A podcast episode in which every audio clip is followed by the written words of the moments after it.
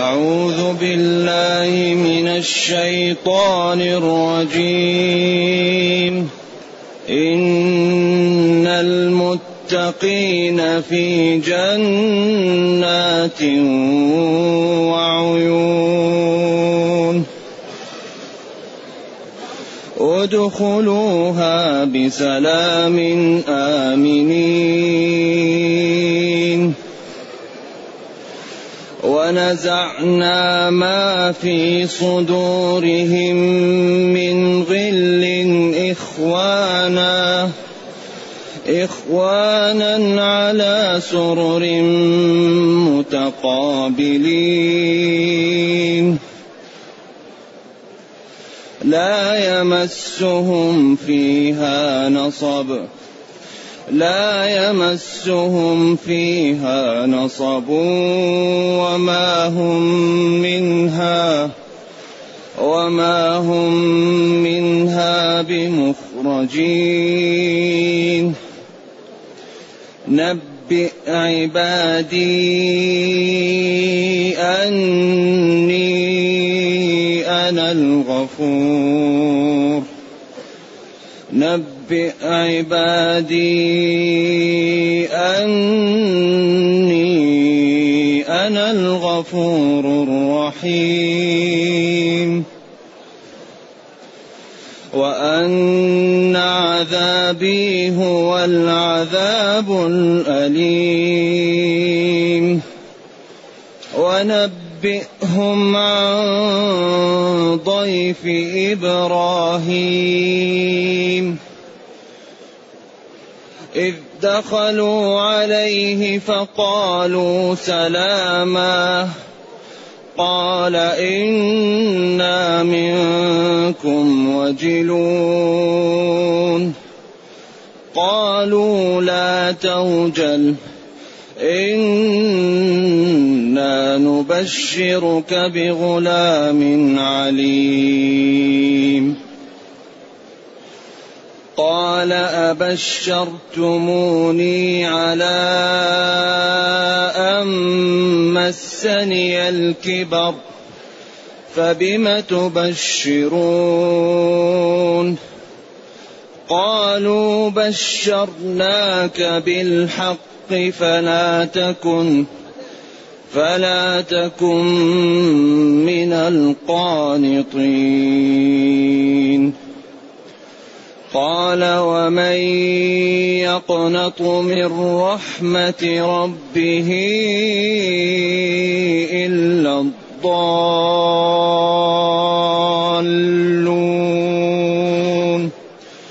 قال فما خطبكم أيها المرسلون؟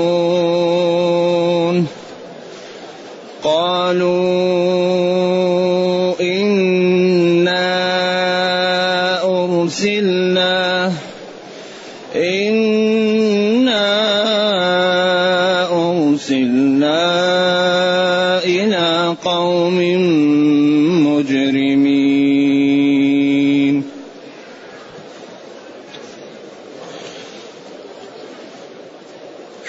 الذي أنزل إلينا أشمل الكتاب وأرسل إلينا أفضل الرسل وجعلنا خير أمة أخرجت للناس فله الحمد وله الشكر على هذه النعم العظيمة والآلاء الجسيمة والصلاة والسلام على خير خلق الله وعلى آله وأصحابه ومن اهتدى بهداه. ما بعد فإن الله تعالى لما, لما بين طريق الضالين وجزاءهم وخوف من الضلال وحذر بين هنا المتقين. وهكذا الآية اللي قبل إن المتقين ماذا؟ إن جهنم لموعدهم أجمعين. لها سبعة أبواب. لكل باب منهم جزء مقسوم. لكل جزء من النار جماعة من المجرمين. كل واحد نصيبه وحظ مكتوب عليه. إذا بين أوصاف هذه الشريحة وبين مآلها وبين أسباب هلاكها. بين أوصافها وبين مآلها وبين أسباب هلاكها. حتى الإنسان إيش؟ حتى الإنسان يتجنب. وبعدين انتهى من هذه الشريحة. وبدأ بطائفة أخرى من الناس. الله تعالى جعل لهم الحظوة والكرامة وهداهم ووفقهم فقال إن المتقين في جنات وعيون. إن توكيد. المتقين جمع متقي أصلها الموتقين. وقع ولذلك الفعل الذي يكون فاء حرف علة ولام حرف علة يبقى على حرف واحد. تقول وعاعي التقي قي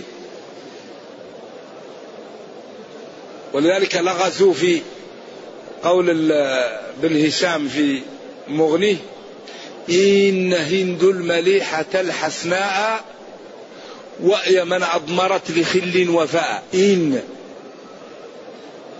هند المليحة الحسناء وأي وأي مفعول مطلق من إي أصلها إي بمعنى أوفي. فلما كان فعل أمر وجاءت هنون التوكيد فصار إن هي أوفي لنا. ودخله الإعلان وأي مفعول مطلق منها. هند منادى المليحة وصف على المحل. لأن أيوة. وأي هي مفعول مطلق من إي. المهم هنا إن المتقين أصلها الموتقين. حصل فيه أيوة نوع من الإضغام والإعلان والمتقي هو الذي لا يتخلف حيث أمر ولا يرى حيث نهي. أو هو الذي يجعل بينه وبين الحرام جزء من الحلال. عشان إيش؟ عشان ما يقع في الحرام لأنه إذا أكل كل الحلال وصار قريب من الحرام قد يقع فيه كالراعي حول الحماء.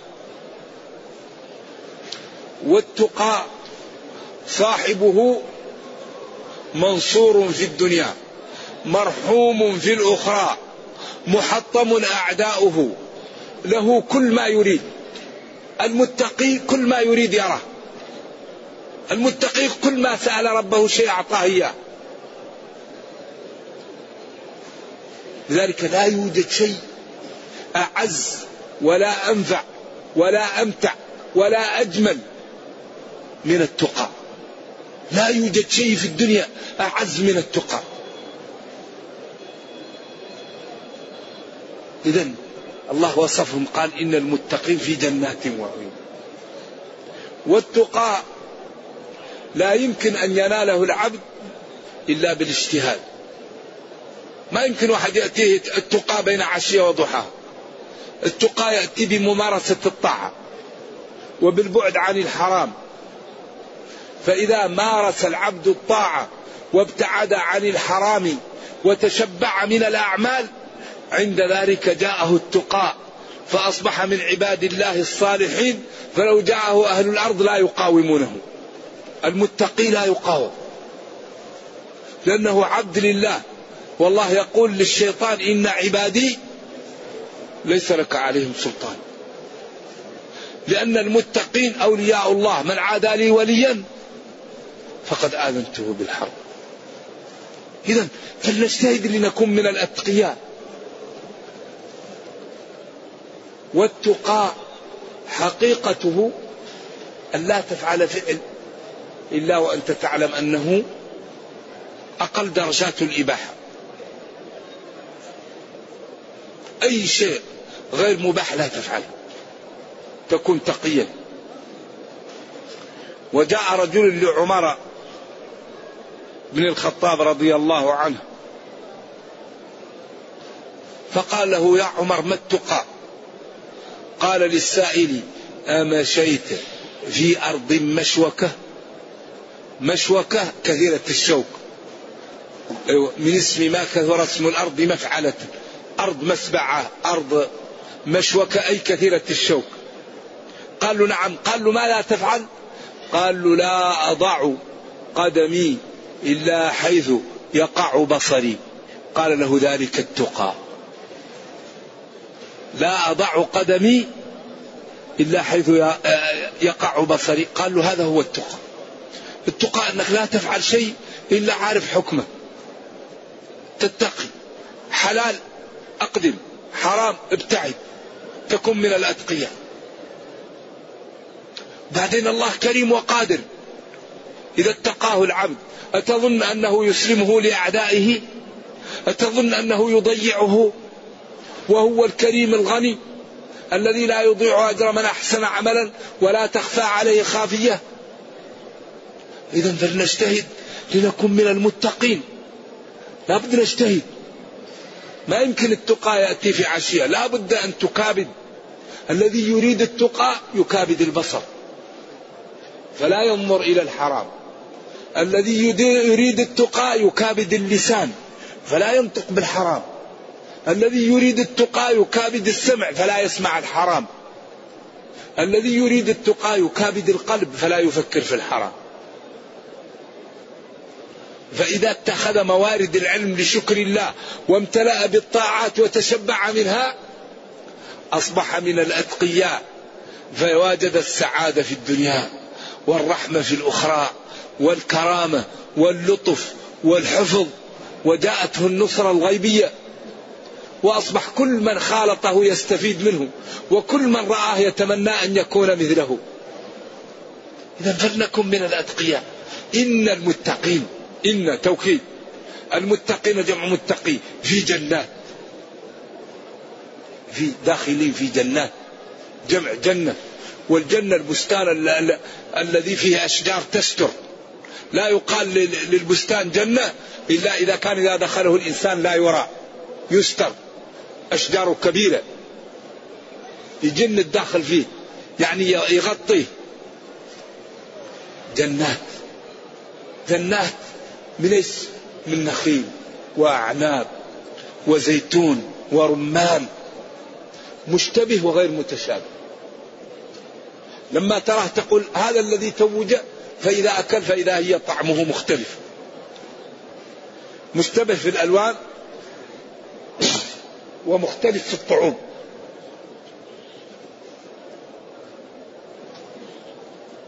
هذا الذي ينبغي أن يصرف فيه الوقت.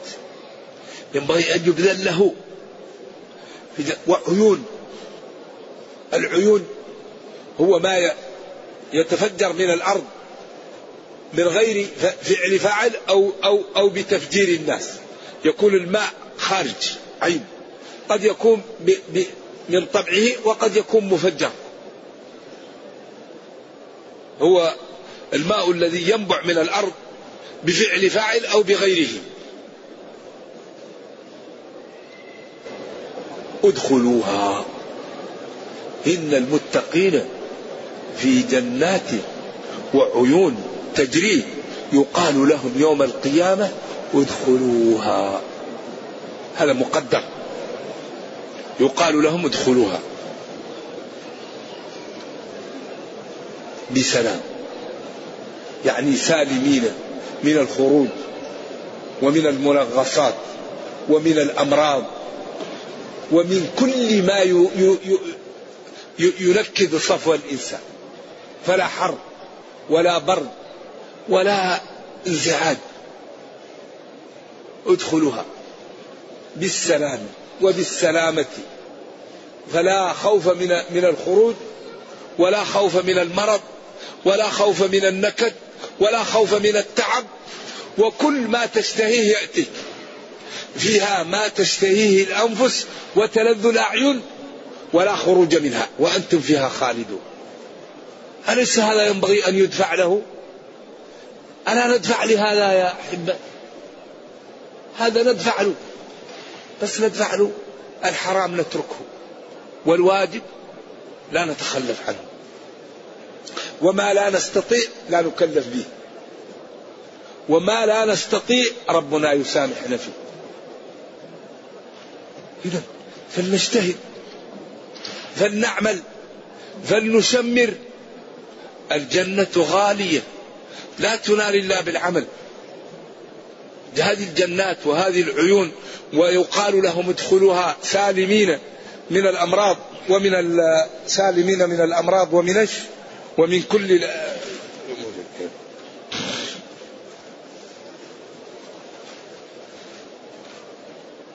ومن المنغصات الوقت لا حر ولا برد الغصن إذا اشتهيت يأتيك الغصن وتأخذ منه يرجع. إذا اشتهيت يأتوك الولدان المخلدون يأتوك.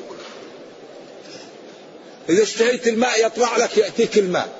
اشتهيت يأتوك به ناس. لذلك أمر عجيب. ويقال لهم ادخلوا هذه الجنة سالمين من كل ما ما يشوش عليكم ادخلوها بسلام آمنين. بعدين ونزعنا ما في صدورهم من غل. قالوا إن بعض المسلمين يدخلون الجنة وفي قلوبهم ألم على بعض. غل. لأن الإنسان بشر. وفيه أمور لا يملكها. المحبة والكراهية لا يملكها الإنسان. ولذلك كان يقول اللهم هذا قسمي فيما أملك. إيش؟ فلا تؤاخذني فيما لا أملك. وفي الأثر ولن تستطيعوا أن تعدلوا بين النساء ولو حرصتم. فلا تميلوا كل الميل لأن القلب ملك ما يقدر واحد يمسكه. فإذا كان إنسان يحبه إنسان لا يحبه ما بيده. لكن أنت تقسم تنام هنا تدفع فلوس هنا تشتري هدية هنا تشتري هدية هنا. لكن ما في القلب لا تملكه. لذلك يدخل بعض أهل الجنة وفي قلوبهم إيش؟ بعض على بعض. فالله ينزع الغي إذا جاءوا للجنة نزع ما في صدورهم. ولذلك ورد عن علي في أثر يزول ما بيني وبين طلحة. ما أدري الأثر يعني قد لا يكون ثابتا. ثبوت محل نظر. لأن كان بينهم الصحابة كان بينهم شيء وأغلبوا على المصالح الدين. أيوة.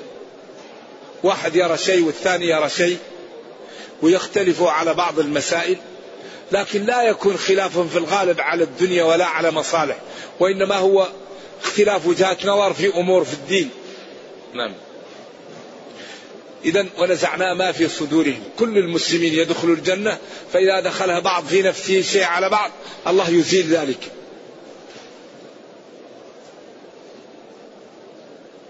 في حال كونهم إخوانا كالإخوان في المحبة والتوادد والصفاء. و على سرور متقابلين. السرير معروف وهو المحل الذي يجلس عليه الوسيع. إذا تعب الإنسان يمكن ينقلب عليه وينام عليه ما هو مثل الكرسي.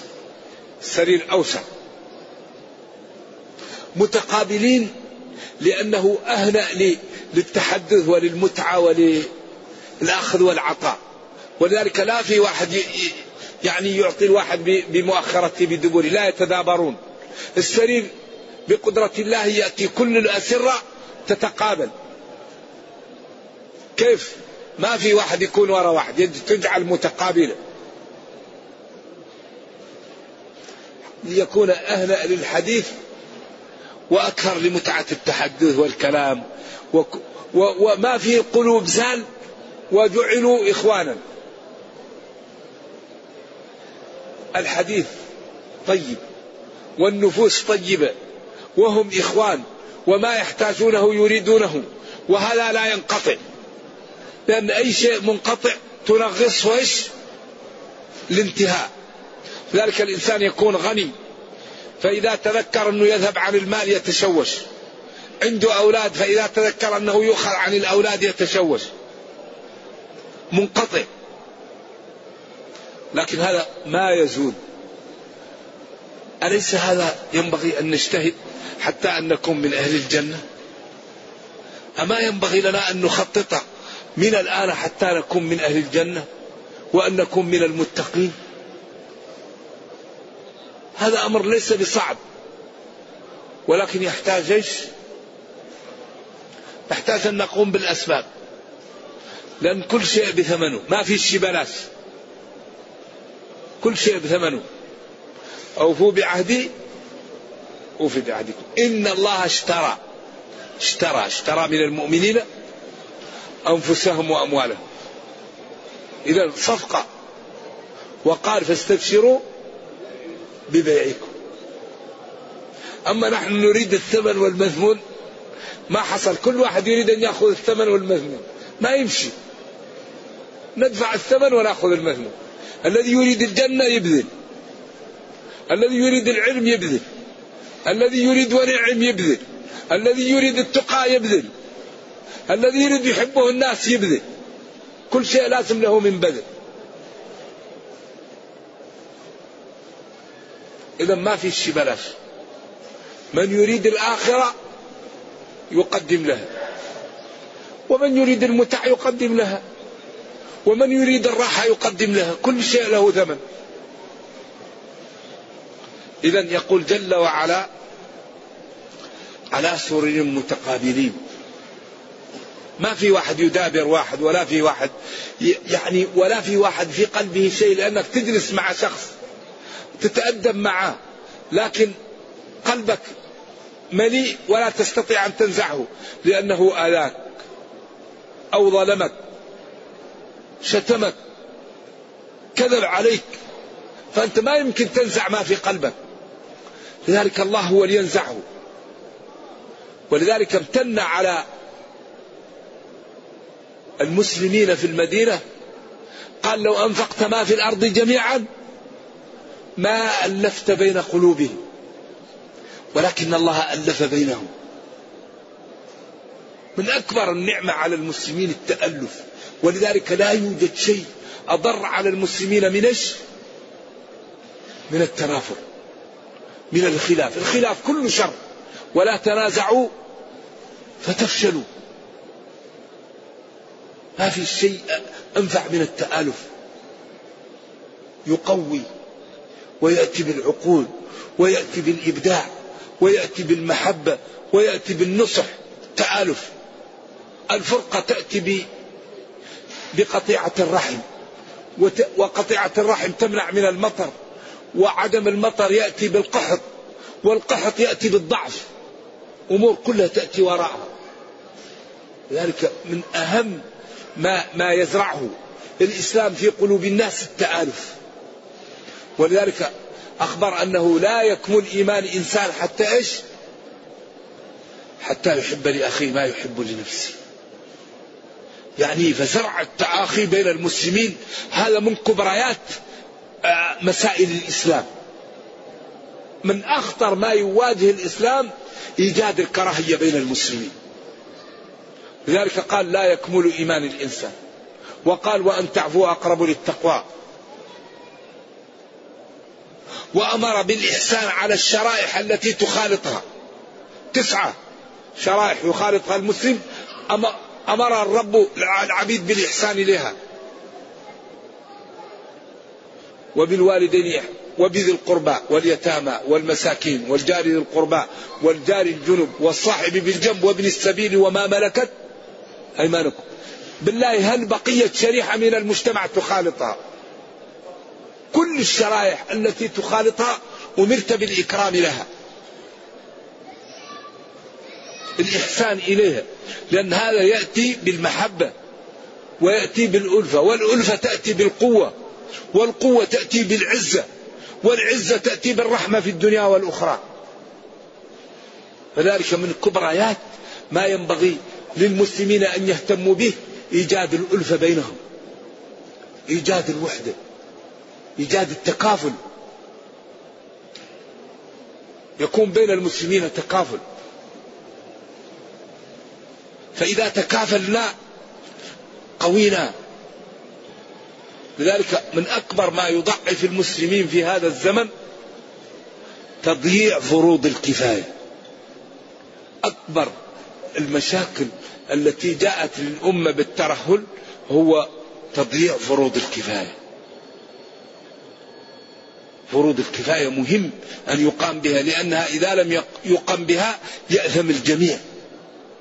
فتكون الذنوب على الجميع إذا ضيعت إيش؟ فروض الكفاية. فأهم شيء الآن يعتنوا به الفضلاء والشرفاء يعني كيف نسد للأمة فروض الكفاية المضيعة.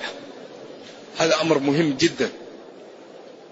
على سرور متقابلين أهل الجنة.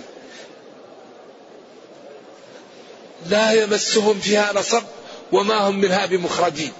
الله أكبر. ما أجمل هذا.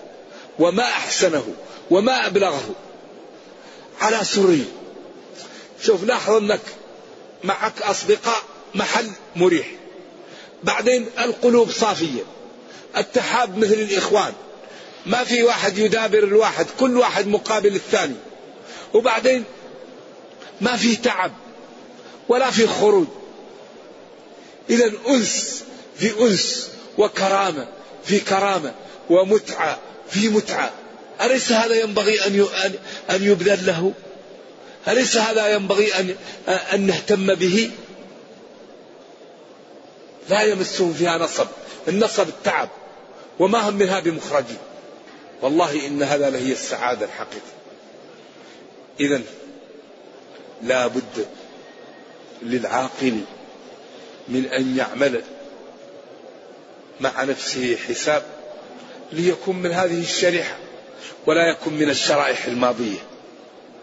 الذين خوفوا بقولهم لها سبعة أبواب. وهذا يسير على من يسره الله عليه. أولا دعاء الله. دعاء. اللهم ثبت قلبي على دينك. اللهم اهدنا فيمن هديت. دعاء. ادعوني أستجب لكم. ثاني شيء القيام بالأسباب. ما ما ما ما ما أوجبه الله عليك تقوم به وإذا قمت به الله لا يخلف الميعاد. قال أوفوا بعهدي أوفي بعهدي. إن الله لا يخلف الميعاد. وأي شيء اضطررت له أبواب الأمام مفتحة. ولا يهلك على الله إلا هالك. أي شيء تحتاجه أبواب الأمام مفتحة. وقد فصل لكم ما حرم عليكم إلا ما اضطررتم إليه. أي شيء تضطر له مسامح دين يسر مسامح الكذب الغش إلا من أكره وقلبه مطمئن بالإيمان. ولكن من شرح بالكفر صدرا لا هذا خطير. إذا ثم قال جل وعلا نبي عبادي. نبي أخبر. عبادي. الذين خلقتهم وأنعمت عليهم ودفعت عنهم. أني أنا الغفور الرحيم. وأن عذابي هو العذاب الأليم. أخبر عبادي خلقي بقدرتي وبعدلي وبأني أكرم المتقي وأعاقب المجرم. وكل إنسان يرى المحل الذي يكون فيه ويقع فيه ولكن لا يلومن إلا نفسه. والله لا عذر بعد هذا البيان. أخبر نبه النبأ الخبر الذي له شأن. عبادي الذي الذين خلقتهم ورزقتهم ودفعت عنهم وغذيتهم من نطفة لعلقة لمضغة حتى صار خلقا آخر. ثم أمتهم ثم بعثتهم. نبئ هؤلاء أن الله تعالى هو الغفور كثير المغفرة لعباده. الرحيم بهم لمن؟ لمن تاب وأناب واستقام وعمل بالطاعات. ونهى النفس عن الهوى وصلى وصام وتصدق وأكرم الضعاف وبر بوالديه ولم يظلم جيرانه ولم يرابي ولم يغش ولم يعمل الفواحش. نبئ الذين استقاموا ونابوا وطاعوا أن ربهم الغفور كثير المغفرة كثير الرحمة بعباده.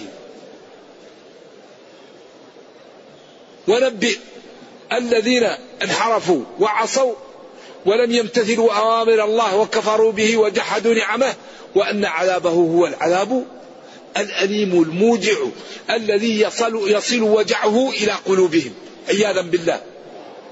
يجعل الجلد يعني سمك كبير ليتجرع أكثر شيء من من العقوبة. الخلية تكون مثل الجبل.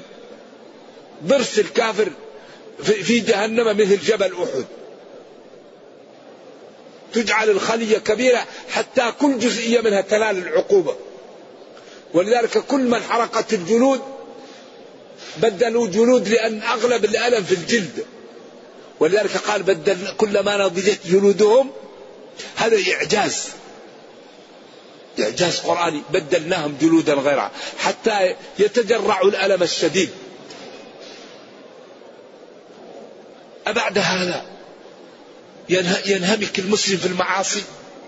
أبعد هذا؟ يتكاسل المسلم عن الواجب؟ أين العقول؟ أين الحزم؟ أين الرجولة؟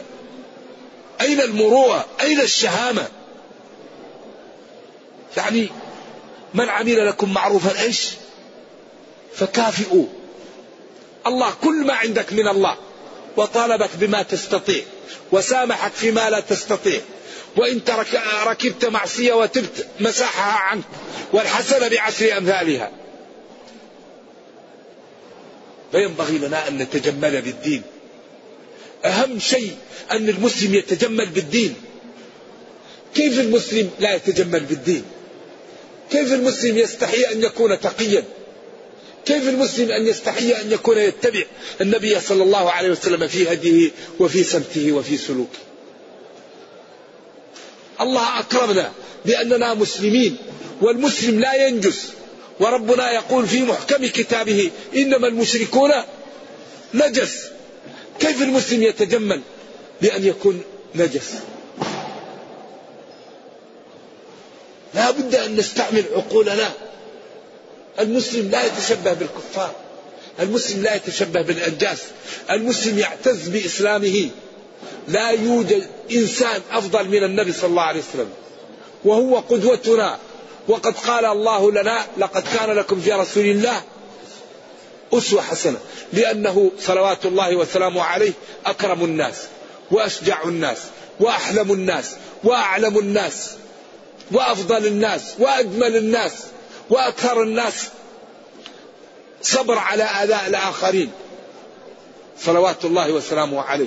فالذي يريد أن يجعل إنسان قدوة له يجعل نبينا صلى الله عليه وسلم قدوة له. أما مسلم أكرمه الله بالإسلام وبالقرآن وبالفهم يكون يتجمل أن يكون مثل الكفار. هذا طمس بصيرة. نرجو الله تعالى أن لا يطمس بصائرنا ولا بد للمسلم أن يتجمل بالإسلام. وقال إنني من المسلمين. المسلم يدعو إلى الله ويعمل صالحا ويقول أنا مسلم. ويدعو الناس بأخلاقه. وصدقه وفضله وتواضعه وشجاعته وعدم تهوره ولا انبطاحه يكون معتدل. المسلم لا يوجد مثله. فالمسلم يتجمل بالإسلام يتجمل بالتقاء يتجمل بالقرآن يتجمل بالصدق بالإيثار بأعمال الخير بالبر. وثقوا تماما أن الله تعالى لا يضيع أجر من أحسن عملا ولينصرن الله من ينصر. والدنيا خطر. الدنيا خطر. الدنيا خطر. متاع الغرور. وما الحياة الدنيا إلا متاع الغرور. قال تعالى فمن زحزح عن النار وأدخل الجنة فقد فاز. وما الحياة الدنيا إلا متاع الغرور. اتقوا الدنيا. ولذا الإنسان يأخذ منها على قدر ما يصب ويسدد ويقارب. بعدين هذه يعني موضع جديد. نرجو الله جل وعلا أن يرينا الحق حقا ويرزقنا اتباعه ويرينا الباطل باطلا ويرزقنا اجتنابه وأن لا يجعل الأمر ملتبسا علينا فنضل. اللهم ربنا أتنا في الدنيا حسنة وفي الآخرة حسنة وقنا عذاب النار. اللهم إنا نسألك أن تحفظ هذه البلاد وتحفظ بلاد المسلمين جميعا وأن توحد بين صفوف المسلمين وتوقي وتقوي شوكتهم وأن تحميهم من أعدائهم. اللهم إنا نسألك الجنة اللهم إنا نسألك الجنة ونعوذ بك من النار. سبحان ربك رب العزة عما يصفون وسلام على المرسلين والحمد لله رب العالمين. والسلام عليكم ورحمة الله وبركاته. يقول هذا رجل يسافر ويجد في المسجد في الطريق جماعة ويصلي معهم ولا يدري هل يتمون أو يقصرون وفي النهاية يجعلهم يتمون. فما الذي يفعل؟ الإنسان إذا كان مسافرا فإن وجد ناس يصلون فإن أراد أن يصلي معهم فله ذلك فريضة فإن أتموا ينوي السفر ويتم معهم وله سفره. أو الذي يصلي بالإمام لا ينفلت عنه. الذي يقول إن المأموم ينفلت عن الإمام هذا القول مرجوح. لأن النبي صلى الله عليه وسلم قال إنما جعل الإمام ليؤتم به والانفصال عن الإمام هذا نقص في الائتمام وإن شاء الله إذا أتم معه ولو نوى هو كان كان مثلا مسافر وتم معه لا يضره ذلك. تم مع الإمام في من العلماء من يقول له أن ينفصل عنه بعد ركعتين أو يجلس حتى يأتيه. هذا يحتاج أدلة من من عمل الصحابة أو من التابعين. إذا وجدناه نقول به. و وإذا أراد آه، يعني المسلم أن يخرج من الخلاف إذا جاء للمسجد ووجد ناس يصلون يدخل معهم بنية النافلة. ولا يشق عصا المصلين يصلي جماعة لحاله. فإذا سلموا يبادر بالقيام ويصلي. فمن جاء يريد أن يصلي معه حياه الله. ومن لم يأتي فلا يكون هو شق آه، المسلمين وقام جماعة وجماعة تصلي. يدخل معهم بنية النافلة. فإذا سلم يقيم الصلاة ويصلي صلاته ثم يعمل. نعم ولذلك في السفر كثير من العلماء يقول الجماعات تسقط عن المسافر أصلا. وتسقط عنه الجمعة. نعم. ولذلك لأجل هذا والله أعلم. يقول ما هو القول الراجح في حكم صلاة الجماعة؟ هل هي واجبة أو سنة مؤكدة أو شرط في صحة الصلاة أو غير ذلك؟ أرجو التوضيح. للعلماء في صلاة الجماعة أربعة أقوال وكلها صحيح وتدل عليه الأدلة. وأضعفها أنها شرط في صحة الصلاة وهو قوي جدا لأن عليها أدلة. فمن قال إنها سنة مؤكدة قال صلاة الجماعة تعدل صلاة الفذ بسبع وعشرين درجة. وهذا اختيار الشوكاني وجماعة من العلماء. ومن قال إنها فرض كفاية كان النبي صلى الله عليه وسلم إذا جاء لناس وسمعهم يؤذنون يتركهم. نعم. ومن قال إنها فرض عين قول الرجل الذي جاءه وهو الأعمى وقال له إن بيني وبين المسجد يعني أشجار وهوام ولا قائد لي أتأذن لي أن أصلي في بيتي؟ قال له نعم فلما أدبر قال له هل تسمع النداء؟ قال له نعم قال له أجب أو لا أجد لك عذرا. وهذا من أقوى الأدلة على على على أنها إيش؟ فرض عين. ولقد هممت أن آمر رجلا فيؤم الناس ثم أخالف إلى ناس لا يشهدون الجماعات فأحرق عليهم إيش؟ بيوتهم. ويقول ابن مسعود ولقد رأيتنا وما يتخلف عنها إلا منافق إيش؟ معلوم النفاق. يا بني صلي هذه الصلوات حيث ينادى لها. وقال جل وعلا واركعوا مع الراكعين. فهذه أدلة قوية. فالذي قال فرض عين أدلتها قوية. والذي قال فرض كفاية أدلة قوية. والذي قال سنة مؤكدة فرض أدلة قوية. والذي قال شرط في صحة الصلاة أدلة قوية. ولطالب العلم أن يختار ما يحلو له ويرفق بالمخالف. أما الذين اختار أنا يعني قوله لا أجد لك عذرا هذا واضح في الفرضية. لا أجد لك عذرا. أعمى ولا قائد له. قالوا أتأذن لي؟ قال لا أجد لك عذرا. لكن صلاة الجماعة تعدل صلاة الفذ بسبع وعشرين. يعني هذا أيضا قوي جدا هذا. فالإنسان يرجع إلى ال إلى ال إلى ال الباب في الفقه المقارن. نيل الأوطار المغني شرح المجموع شرح المهذب للنووي وكتاب ابن عبد البر الاستذكار والمطولات وينظر في الأدلة والذي يراه يفعل به ويرفق بالمخالف. والجنة أبوابها كم؟ ثمانية. لا لا تضيقوا واسعا هذه أقوال وكلها عليها أدلة وكل قوي وكل واحد أداه اجتهاد شيء إن شاء الله مأجور لا تضيقوا واسعا نعم. حديث من سمع النداء فلم يجب فلا صلاة له إلا من عذر. هذا لو صح كان قطعا حتم للوجوب هذا إذا صح. هذا إذا صح قاطع للنزاع نعم. هل يجوز الإحرام من السكن في المدينة؟ وإن كان غير جائز فهل يجوز للإنسان فقط الاغتسال فقط في أيوه. في الفندق للنساء والرجال الإحرام من المنزل جائز. ولا أظن في خلاف في جوازه. لكن الإحرام من الميقات عند الجمهور أفضل. فالذي بيته في المدينة هنا ويريد أن يحج يجوز أن يحرم من بيته عند أقوال المحققين. لكن الخلاف في الأفضلية.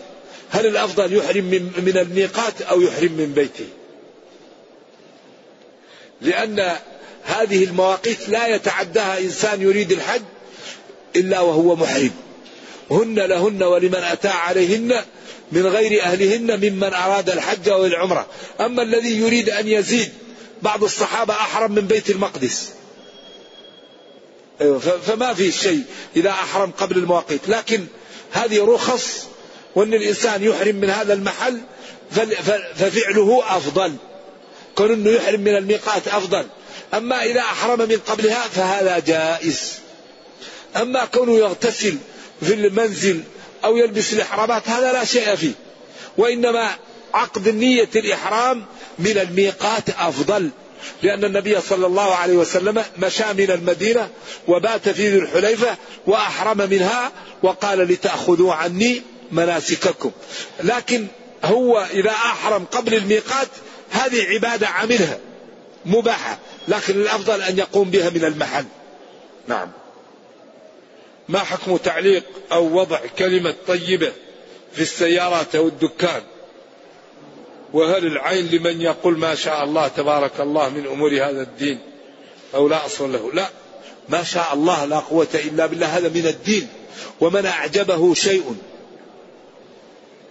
في نفسه أو ولده أو ماله أو في المسلمين فليقل ما شاء الله لا إله لا قوة إلا بالله. بارك الله فيه ويذكر الله لأن العين حق. لو كان شيء سابق القدر لسبقته العين. تدخل الرجل القبر والجمل القدر.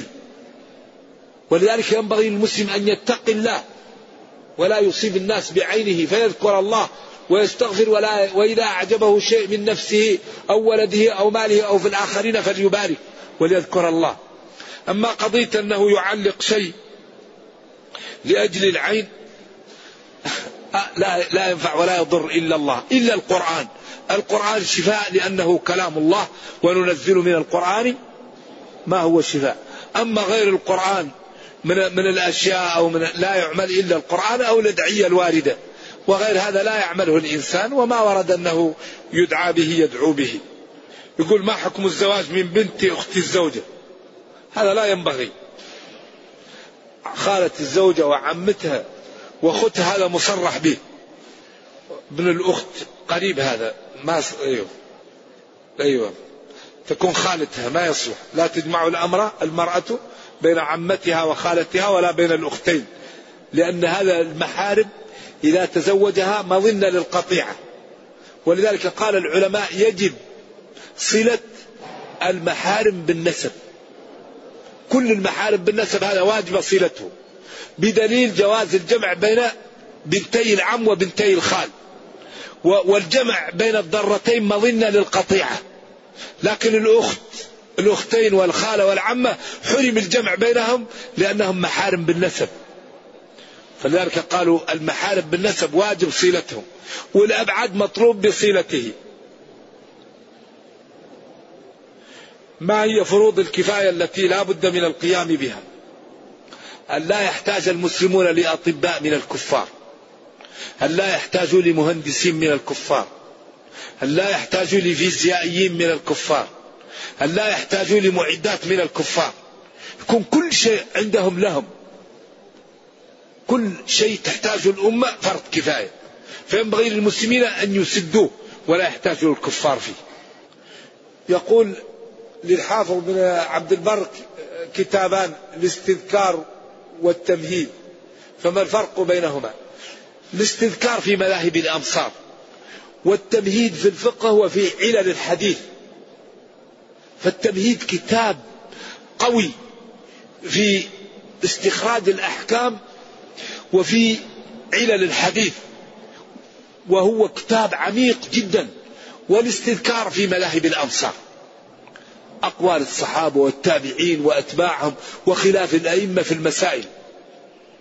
وهم يكملان بعض وهما من أنفع شروح الموطأ ومن أدق شروح الموطأ وأكثرها فقها ولغة وقواعد فقهية وقواعد أصولية المنتقى للباجي ويحتاج إلى إلى عمل الحقيقة وهو من الكتب المهمة جدا ونرجو الله جل وعلا أن يغفر لنا ولهم ويجزيهم عنا خير الجزاء.